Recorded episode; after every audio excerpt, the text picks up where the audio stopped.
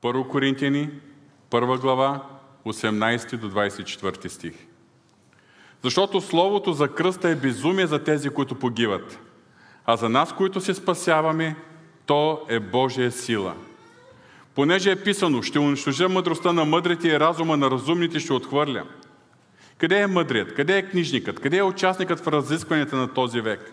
Ни обърна ли Бог в глупо светската мъдрост? Защото понеже с Божията мъдра наредба света с мъдростта си не позна Бога, благоволи Бог чрез глупостта на това, което се проповядва да спаси вярващите. Понеже юдеите искат знамение, а гърците търсят мъдрост. А ние проповядваме разпънатия Христос. За юдеите съблазън, за езичниците глупост, но за самите призвани и юдеи и гърци. Христос, Божия сила и Божия премъдрост. Боже святи, ние отваряме сърцата си за Твоето Слово. Молим Те Твоето помазание да го съпровожда. Молим Те за Твоята благодат върху всеки един от нас. Желаем Словото Си да бъде силно и действено и тази сутрин. В името на Исус. Амин. Днес ще възпоменем Христовото изкупително дело не само, че с участието ни в Господната трапеза, но и като си припомним нашите размишления за изкупителните страдания и смърт на нашия Господ Исус Христос. Ние знаем, че основното послание на свещеното писание, на цялата Библия, основното послание е това, което апостол Павел нарича Словото за кръст. Изкупителното дело на нашия Исус Христос. В фокуса на това основно послание е разпънатия Христос.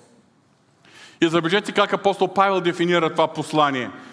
То е глупост и безумие за тези, които погиват. За невярващите. Защото проповедта за разпънатия Христос не е била разбирана от юдеите.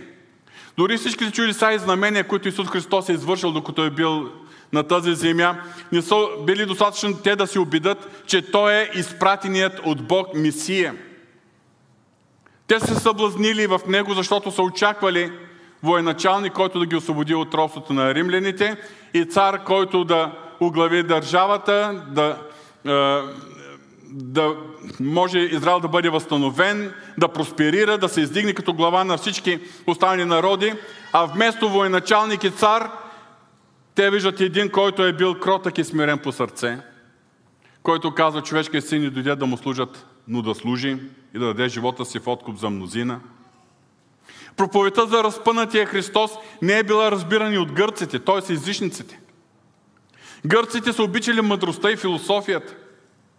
А Исус Христос е бил толкова различен от техните езически божества и от техните философски разбирания и представи, че просто не се е вместал в тях. И днес света в по-голям се част не разбира и не приема проповедта за разпънатия Христос. Защото светът зачита и следва силните личности. Личности, които се борят и побеждават, които се налагат, които доминират. Съвременните хора се възхищават на популярните личности. Артисти, певци, спортисти. Младите хора пък следват инфлуенсърите. А Исус Христос не отговаря на нито едно от тези изисквания. Исус Христос, разпънат на кръста, не се вмества в общо приятите представи за личност, която да бъде зачитана и следвана. И апостол Павел подчертава, че това, което за тях е глупост, това, което е безумие и не може да бъде прието, за нас е Божия сила и Божия премъдрост. Както разбрахте, темата ни днес е Словото за кръст. Кръстът на Исус Христос, който примирява и разделя, събира и отделя. И днес ще се зададем въпроса какво е мястото, какво е значението, каква разлика причинява кръст на Исус Христос в живота на всеки един от нас. С, как, с кого кръстът на Христос ни примирява и с какво ни разделя. С кого ни събира и от кого ни отделя. И най-важното, как на практика става това в нашия живот. Нека започнем с първата основна истина. Кръстът на Исус Христос. Или по-точно, разпънатият на кръста Христос ни примирява с Бога. Това е най-важната истина. Това е основата на цялото християнско благовестие. Защото основният проблем на всеки човек е неговата греховност. Всеки човек е грешник. Някои ще кажат, ама имах почтени хора, добри хора. Дори и най-почтеният, най-добрият не може да покрие Божия стандарт за праведност. Затова пророк Исаия пише, че цялата ни правда е като омърсена дреха. Затова апостол Павел пише, че всички са грешиха и ни заслужава да се прославят от Бога. Поради нашите грехове и беззакония, всички ние, грешните хора по естество, сме отстранени от Бога и врагове по разположение в злите си дела, както пише в Колосяни 1.21. И точно за това Бог е изпратил своят народен син. Исус да се роди в семейството на Йосиф и Мария, да се въплати в човешка плът, да живее на земята като всеки един от нас, да бъде във всичко изкушаван, но да остане без грях. И след като остане верен до край, след като никога в нищо не е съгрешил, да бъде осъден като грешник, като криминален престъпник, да бъде осъден на смърт и да умре на кръста, за да може Бог да вмени Неговата смърт като наказание, свързано с нашите грехове и беззакония. Тоест, Бог, праведният съдия, да вмини нашите грехове, т.е. наказанието, за, което Той понася, вместо нашите грехове и беззакония. Точно това е посланието, което четем в Исаия 53 глава. Но той беше нарен поради нашите престъпления. Беше бит поради нашите беззакония. На него дойде наказанието, докарващо нашият мир. И в неговите рани ние се изцелихме. А в Новия Завет, 2 Коринтини 5 глава, апостол Павел пише, че Бог за нас направи грешен, онзи, който не знаеше грях, да станем ние чрез него праведни пред Бога. И сега, как разпънатият Христос ни примирява с Бога? Ние знаем, че изкупителната жертва Исус Христос е предназначена за целия свят. Йоанн 3,16 гласи, Бог толкова възлюби не определен брой хора, а целия свят. И даде свой народен син, за да не погине никой, който повярва в Него, но да има вечен живот. Но след като тази жертва е предназначена за целия свят, означава ли, че целият свят, че всички хора автоматично са спасени? Не, Божието Слово поставя и отговорност и на нас хората. Грешните хора. И тази отговорност е как ще откликнем на тази изкупителна жертва, на посланието, на Словото, което ни информира, което ни уведомява за Божият промисъл, за Неговото изкупително дело. Има две неща, които Божието Слово посочва като отговорност на всеки грешник. Две думички, които са ключови за спасението на всеки човек. Това са покаяние и вяра в Христос. Покаяние и вяра. Когато се проповядва спасителното благовестие, в повечето случаи, повечето хора първоначално го отхвърлят. Те считат, че не се отнася за тях. Може би някой чита, че е просто религиозни там философии, разбирани. Може би някой счита, че са достатъчно добри и почтени и че не се нуждаят от такова спасение. А други се казват, аз съм си вече християнин, нали съм се родил в християнска държава, значи това ми е достатъчно. Но когато това благовестие, Словото за кръста, истината за човешката греховност и изкупителното дело на Исус Христос продължава да идва до сърцата, до ушите, до съзнанието на тези хора, някои от тези грешни хора започват да се осъзнават. Започват да осъзнават, че имат проблем. Да започват да осъзнават, че всеки един от тях е този грешник, заради когото Христос е умрял. Започват да, да осъзнават, че имат нужда от Спасител – и съгласно благовестието, единствен спасител е Исус Христос. И когато един човек, грешен човек, осъзнае своето греховно състояние, осъзнае, започва да му тежи греха, преживява тази болка, заради това, че е грешник, той преживява една духовна криза, която предизвика в него скръп, И тогава, когато той осъзнае това, той е готов да извика към Господа за прошка и за милост. Точно това е покаянието. Покаянието представлява точно това кризисно състояние, в което човек под въздействието на благовестието, но благовестието запалено от Святия Дух, осъзнава своята греховност, когато неговите грехове започват да му тежат и когато той извиква към Бога за милост. И точно в такова състояние един грешен човек, който е докоснат от благовестието, който осъзнава греховността си, който Бог е запалил сърцето му това покаяние, той може да осъзнае значението на кръста. В едно от своите послания Павел използва такъв израз, да не се лиши Христовия кръст от значението му. Точно такъв човек, който осъзнава греховността си, може да разбере значението на кръста. Представете си един давещ се човек в морето. Тогава той разбира какво е значението да има спасител на брига. Спасител, който е компетентен да го спаси.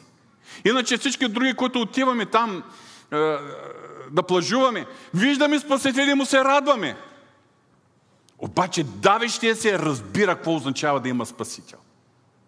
Човекът, който усети греха в себе си, осъзнава какво означава кръста, словото за кръста. Какво означава разпънатия Христос? И тогава идва моментът на втората стъпка вярата. Защото Словото на кръста посочва, че Христовата смърт е вменена вместо нашите грехове и беззаконие. Че нашите грехове и беззакония са понесени от Исус Христос чрез Неговата изкупителна смърт. Такъв човек осъзнава, че точно Неговите грехове са платени, Неговите беззакония са понесени.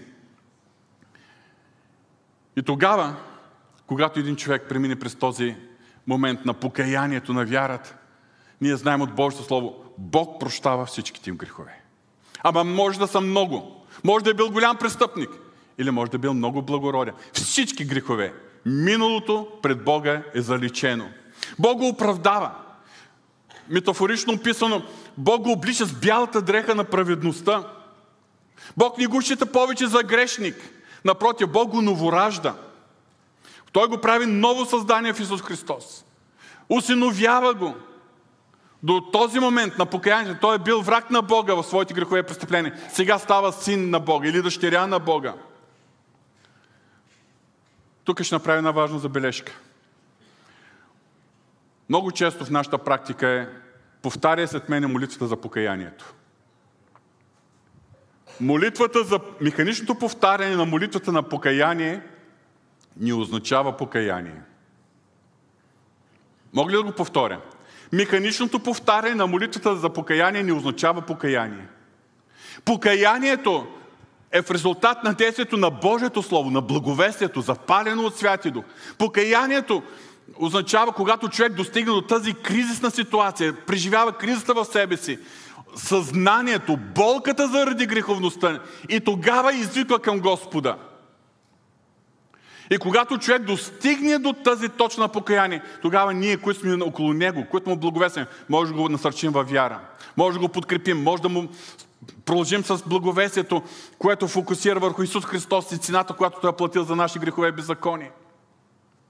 Аз се спомням моето лично новорождение, датата, момента, когато аз като тинейджър преживях този момент. Знаете ли кое подейства в мене? Когато водещият на това младежко събиране, където бях аз, като най-малък между младежите, се обръщаше към друг човек и казваше, там на кръста Христос понесе твоите грехове. Там на кръста Христос плати цената за твоите грехове. Той говореше към друг човек, аз го приемах за себе си. Това е подкрепата, която може да окажем към такъв човек. Такъв човек вече може да го води в молитва, но молитва на вяра в изкупителното дело на Исус Христос.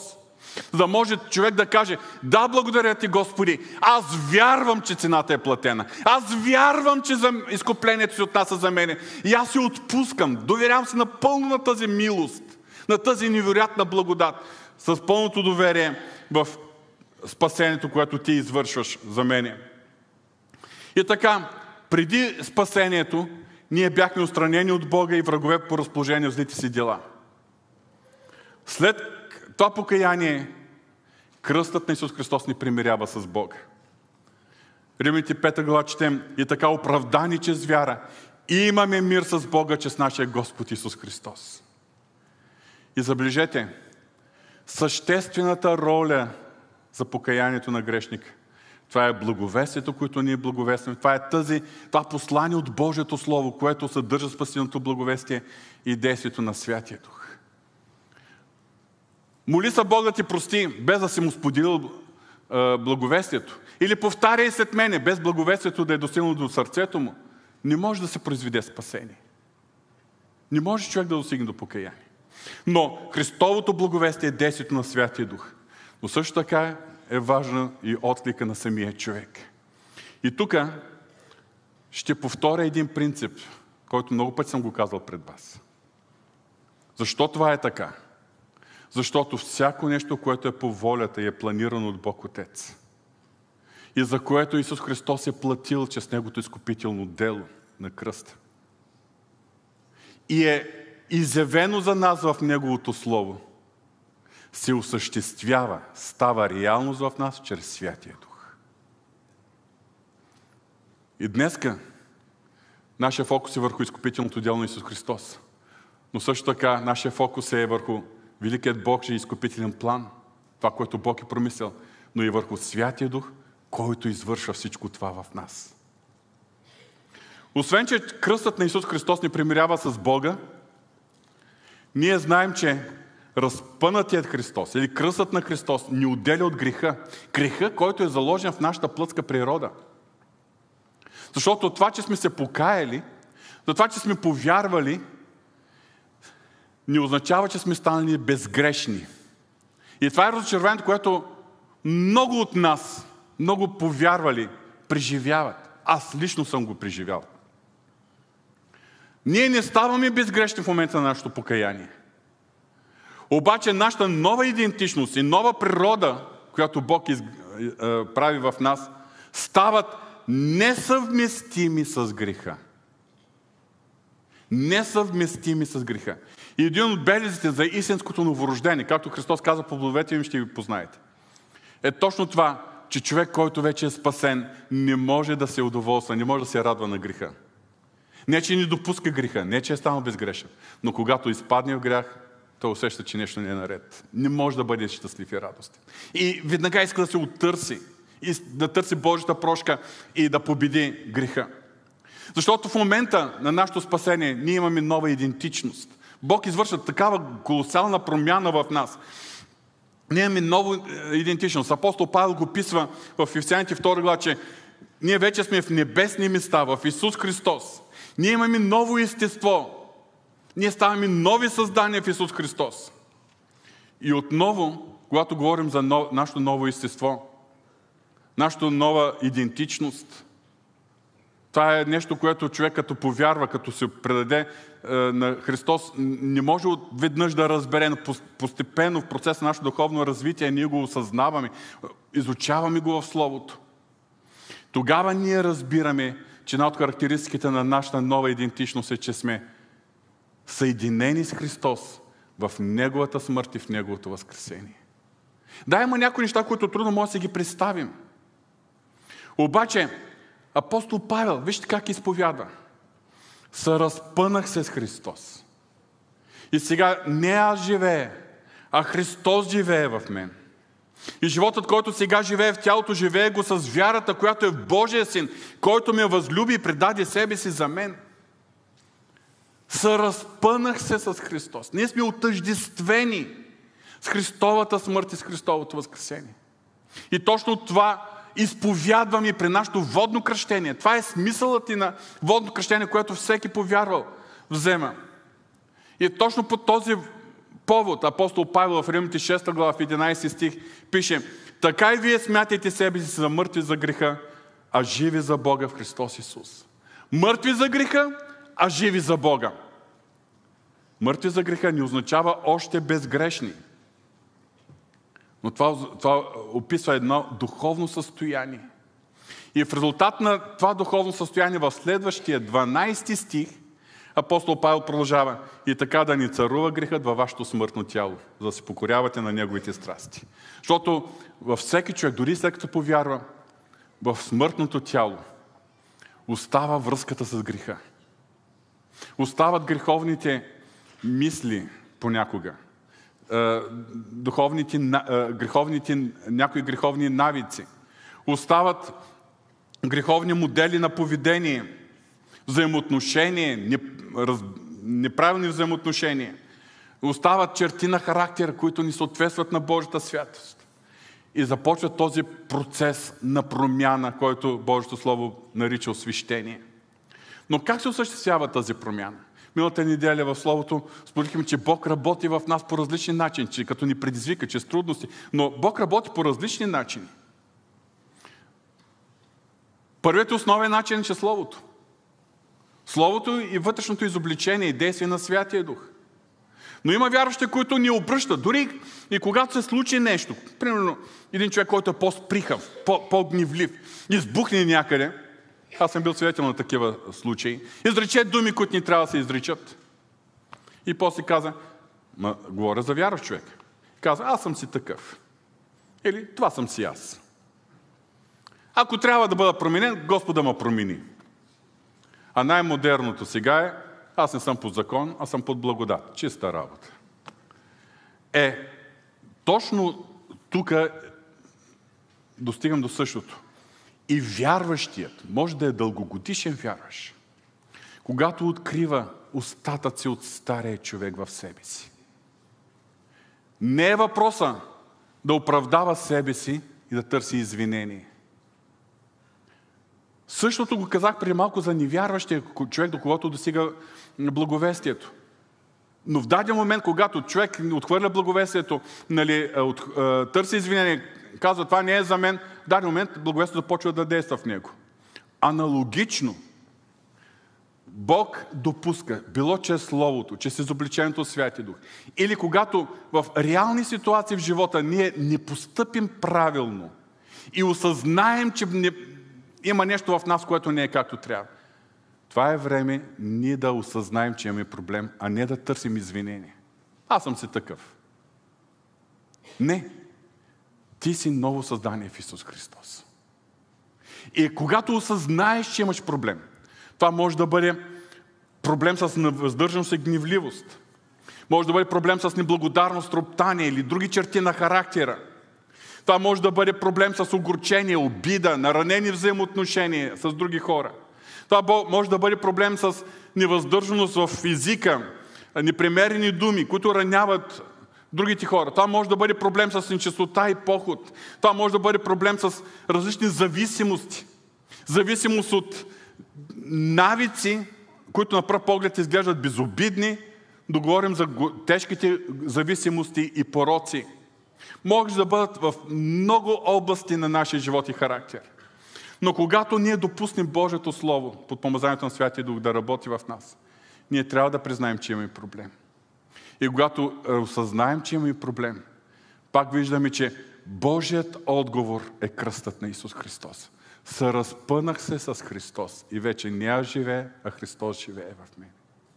И когато, когато ние се смирим пред Бога, признаем, че имаме проблем, достигаме този кризисен момент, който отново ще го нарека покаяние. Словото апостол Павел казва, че скръпта по Бога ражда спасително покаяние. Тогава Господ ни помага да побеждаваме нашите слабости. Пак чрез силата на, на, на, и действието на Святия Дух. Пак чрез Неговата благодат. И в много случаи Бог желае и ни води до ситуации, в които ние да осъзнаем, че имаме проблем, да се смирим пред Него и да викнем към Него. Защото това, което е по волята на Бог Отец, и Исус Христос е платил на кръста, че своето изкупително дело, да бъдем съразпънати с Христос. И е изявено в Божието Слово за нас, се осъществява чрез Святия Дух. Затова Божие Слово ни апелира към нас да се изпълваме с духа и да ходим не по плът, но по дух. Освен, че кръстът на Исус Христос ни примирява с Бога, Също така Той ни примирява и с другите хора.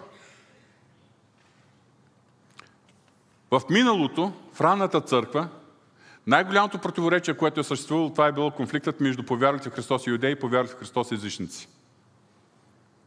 Юдеите не може ли да се примирят с, това, с факта, че за езичниците им се благовестява. Достатъчно е само да се покажеш и да повярваш в Исус Христос и толкова. Те са искали да налагат на езичниците изискването на закона. Изискването за обрязване, изисквания за чисти и нечисти храни, изисквания за празници и други какви ли не церем... цер... Е, юдейски церемонии. Така че езичници пък били объркани. И точно по този въпрос апостол Павел пише в посланието към Ефисяните 2 глава, 13 до 16 стих следното. А сега в Христос, вие, става дума за езичниците, които някога сте били далеч, сте поставени близо чрез кръвта на Христос. Защото Той е нашият мир, който направи двата отдела едно и събори средната стена, която ги разделяше. Като в плътта си унищожи връждата, т.е. закона с заповедите му, изразени постановления, за да създаде в себе си от двата един нов човек и така да въдвори мир. Двата става въпрос за юдейския народ, за юдеите, които са повярвали в Христос и езичници, които са повярвали в Исус Христос. И между тях да въдвори мир. И така в едно тяло да примири и двата, вярващи юдеи и вярващи езичници, да примири и двата с Бога чрез кръста, като уби на Него връждата. Аз вярвам, че кръстът на Исус Христос има сила да убива всякаква връжда. Аз вярвам в силата на примирението чрез кръста на Исус Христос. Ние вярващи сме различни. От различни народности, етноси и култури. От различни деноминации и църкви. С, различни, с различия във вярванията си по някои вторични въпроси. Но всички, които вярваме в основните истини на свещеното писание. И всички, които сме приели Христос като единствен спасител на света и сме спасени чрез вяра в Него, ние сме примирени едни с други чрез Неговият кръст. Затова ние сме едно тяло, една църква. Също е валидно и спрямо нашите брати и сестри. Нека да не говорим на такова глобално ниво. Да погледнем сега в нашето обкръжение. Ние сме примирени чрез кръста с, и с всички хора – които ни ни харесват, които са различни, които са ни обидели, които са ни огорчили, които са поступили несправедливо с нас, които са ни причинили болка. И за съжаление мога да кажа, дори и между вярващите има толкова много болка, обиди, огорчение и разделение. Словото Божие настоява ние да си прощаваме един на друг. Да си припомним Господната молитва, прости ни дълговете, както ние простихме на нашите длъжници. Това се отнася, аз вярвам, дори и когато имаме обида или огорчение, дори спрямо невярващи. Било роднини, близки, приятели, колеги, съученици и така нататък. Словото Божие е съвсем ясно. Ефесяни 4 глава. Всяко огорчение, ярост, гняв, вик и хула, заедно с всяка злоба да се махнат от вас. И бъдете един към други благи, милосърдни, прощавайте се един на друг, както и Бог в Христос е простил на вас. Същото пише апостол Павел до колосяните. Понасяйте се един друг и един на друг си прощавайте, ако има някой оплакване против някого. Както Господ ви е простил, така прощавайте и вие. Както Господ ви е простил. И отново да се припомним, как Господ ни е простил? Заради кръста. Заради жертвата на кръста. Това означава, че примирението, което, с което ние сме примирени спрямо Бога, би следвало да, се, да означава за нас и да се отрази във всички наши взаимоотношения. Ние да бъдем примирени с всички хора. Независимо какво е било в миналото, независимо какво са ни причинили.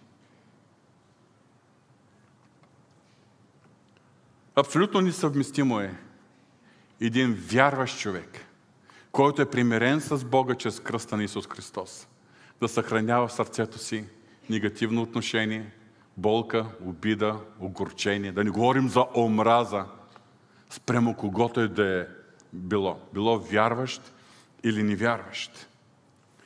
Словото Божие съвсем ясно ни показва, че всеки от нас може да бъде напълно свободен от всяка обида и огорчение. Това е една връзка, това е една болка, това е нещо, което ни държи вързан, вързани. И всичко това е възможно заради кръста на Исус Христос. Защото е казано, прощавайте се, както и Бог Христос е простил на вас. Ние можем да прощаваме до толкова, доколкото имаме дълбокото разбиране, духовното просветление. Даже ще използваме тази дума, доколкото имаме откровение за Божията прошка към нас. И както Бог е простил към нас, по същият начин, с същата милост, изразяваща се в простителност, ние да се отнесем към всеки, който ни е наранил, всеки, който ни е обидел, всеки, към когото сме имали каквото и да е огорчение. И искам да се обърна към вярващ, всички вярващи, всички вас. Ако ти се вижда тежко да простиш на някого, ако си мислиш, че не можеш да му простиш, ако си мислиш, че не е справедливо да му простиш, защото прошката никога не е справедливост. Прошката е милост. То тогава, ако не можеш да простиш, това означава, че имаш проблем. И ако наистина имаш проблем, отново искам да отправя този апел. Не се опитвай да го прикриеш, не се опитвай да го оправдаеш, не се опитвай да търсиш извинение, не си казвай това съм аз или понеже така и така се случи, затова не мога да му простя. Просто признай, че имаш проблем и застани пред Бога сериозно. Какъв е пътя за прошката? На прошката, нашата прошка започва с дълбокото разбиране на Божията прошка към нас. И също така, Словото ни изявява, прощавайте се. Минава през нашето съзнателно, волево решение да простим. Независимо от чувствата, които все още са ранени, които все още е, са така е, дълбоко е, съкрушени, независимо от болката, която е в нас. Но когато ние решим и застанем пред Бога, да търсим Бог в молитва, поклонение, като се изпълваме със Святия Дух, когато почнем да благославяме този, на когото прощаваме, който ни е наранил някога, почваме да се молим за него, да го благославяме, тогава Святия Дух извършва в нас процесът на изцелението и на възстановяването. И на последно място, кръстът на Исус Христос ни примирява с хората, обаче ни отделя от света. Кръста на Исус Христос ни отделя от света. Като казваме света, ние си спомняме и стъпваме върху думите на апостола Йоан.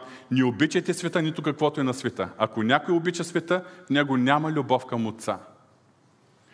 Ние живеем в този свят, но не сме от този свят, скъпи брати и сестри. Ние сме избавени от царство на тъмнината и сме преселени в царство на Божия възлюблен син. А целият свят лежи в лукави. И когато говорим, използваме термина този свят, съгласно Божието Слово, ние имаме предвид греховността в този свят. Бунтът на съвременната светска култура срещу Бога. Ние разбираме а, точно това, което апостол Павел пише, поход, апостол Йоан пише, похота на плата, пожеланието на очите щеславието на живота. Тази съвременна светска култура, в която живеем, изключително много се стреми да влияе върху нас, вярващите. Това е една много силна притегателна сила. Стреми се да ни привлече отново под влиянието на този, който наричам Богът на този свят. Отново под влиянието на царство на тъмнината. Какъв е изходът? Отново думи на апостол Павел, Галатяните 6 глава. А далеч от мен да се хваля с друго, освен с кръста на нашия Господ Исус Христос, чрез който светът за мен е разпънат и аз за света. Светът за мен е разпънат и аз за света. Кръстът на Исус Христос ни отделя от света, т.е. от светската греховност, от светската богопротивна култура, от светските ценности, светските интереси, светските забавления, всичко, което ни предлага този свят, всичко, с което се стреми да привлече нашия поглед, да ни отклони от Бога и да ни вкара под влиянието на Богът на този свят. И отново искам да се обърна към всеки един от нас и към себе си. Ако не можеш да се прибориш с привлекателната сила на света или на някои неща, които толкова много така привличат вниманието ти в този свят, то тогава слушай се днес гласа на Святия Дух. Ти имаш проблем. Трябва да осъзнаеш, че имаш проблем. Осъзнавайки истината, че, която Божието Слово разкрива, че греховността на света и кръстът на Исус Христос са абсолютно несъвместими. Абсолютно несъвместими. Направи своят избор. Извикай към Господа. Приеми тази изповед на апостол Павел. Далеч от мен да се, да се хваля с друго, освен с кръста на нашия Господ Исус Христос, че с когото светът за мен е разпънат и аз съм разпънат за света. И търси изпълването със Святия Дух, защото това, което Бог Отец е желая и Неговата воля, това, което Исус Христос е изработил и понесъл на кръста, изявил го е в Словото си, става реалност днес чрез Святия Дух. Днес нашия поглед е предимно към кръста. Към разпънатият Христос на кръст. Но ние знаем, че след кръста следва и възкресението на Христос. Ако кръстът на Христос има значение за нас, повярвалите, и представлява Божията сила и Божията премъдрост, то всичко това е защото три дни след кръста е последвало Неговото възкресение. Какво ни каза Божието Слово по отношение на Неговото възкресение? Казва ни не само, че ние сме са разпънати с Христос. Божието Слово ни разкрива, че ние сме и съвъзкресени с Христос. Ние сме възкресени заедно с Него, отъждествени с Неговото възкресение, след като сме били отъждествени с Неговата смърт. В Ефесяните първа глава, в неговата молитва, апостол Павел се моли Бог да отвори очите на сърцата на повярвалите, за да видят колко велика е силата му към нас, вярващите. Бог действа в нас със същата сила, с която е подействал в Христос, като го е възкресил от мъртвите. И по-нататък в трета глава, в другата молитва, той се моли, а на този, който според действащата в нас сила може да направи несравнено повече, отколкото искаме или мислим. С други думи, същата сила, с която Бог е възкресил Исус Христос от мъртвите – тя те е довела до спасение чрез покаяние и вяра. Тя, същата сила работи в тебе, за да бъде победена плътската ти природа. Същата сила действа в тебе, за да побеждаваш всяки прегради в взаимоотношенията с когото и да било и да можеш да простиш напълно. Същата сила действа в тебе, за да побеждаваш всяко влияние на света. Същата сила действа в тебе и в мене, за да ни променя Господ в образа на Неговия Син –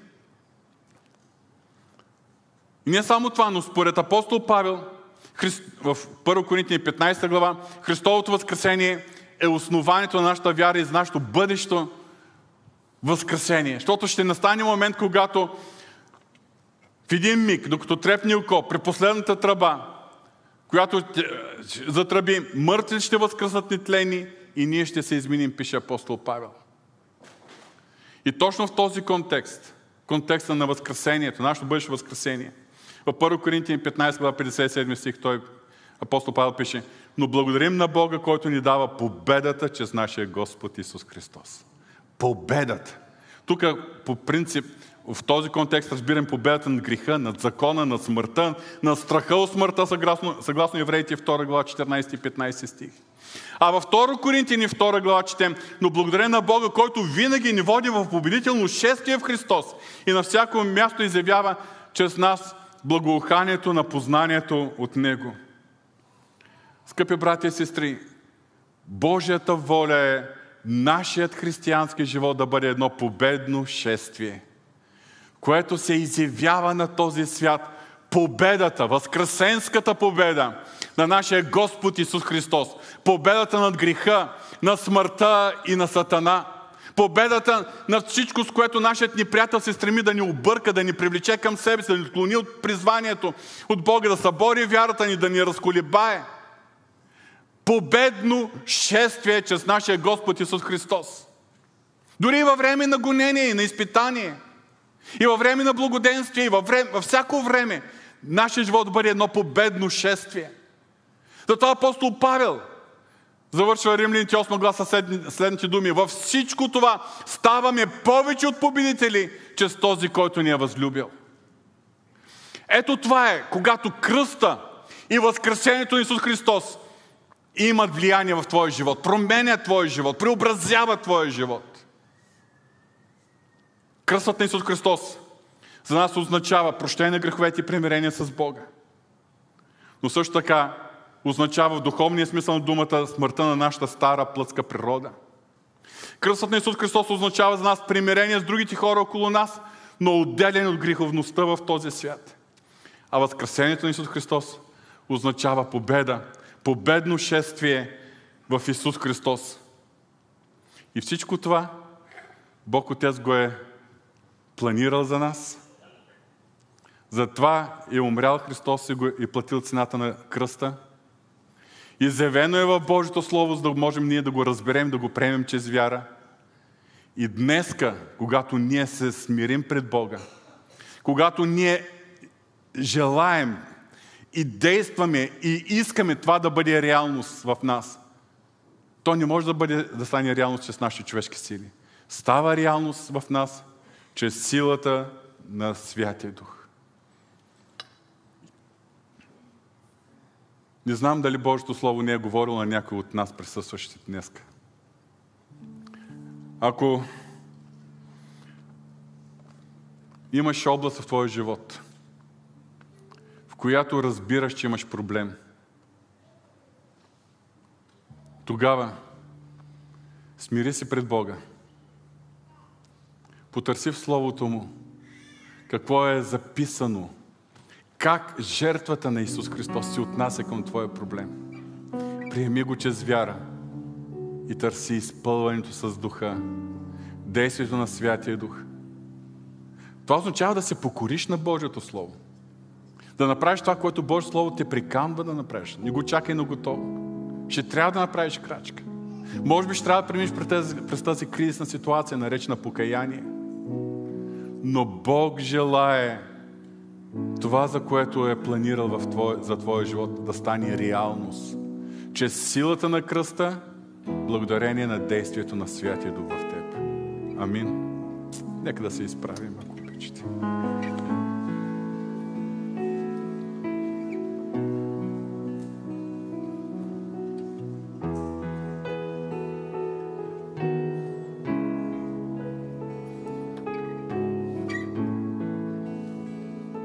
Господи, каквито и думи да използваме, с каквито и песни да Ти възпяваме, те не са достатъчни, за да изразят нашата благодарност и благоговение пред Тебе за величието на Твоят изкупителен план, за величието на Христовата изкупителна жертва, за кръста на Исус Христос и за величието и славното действие на Святия Дух в нас.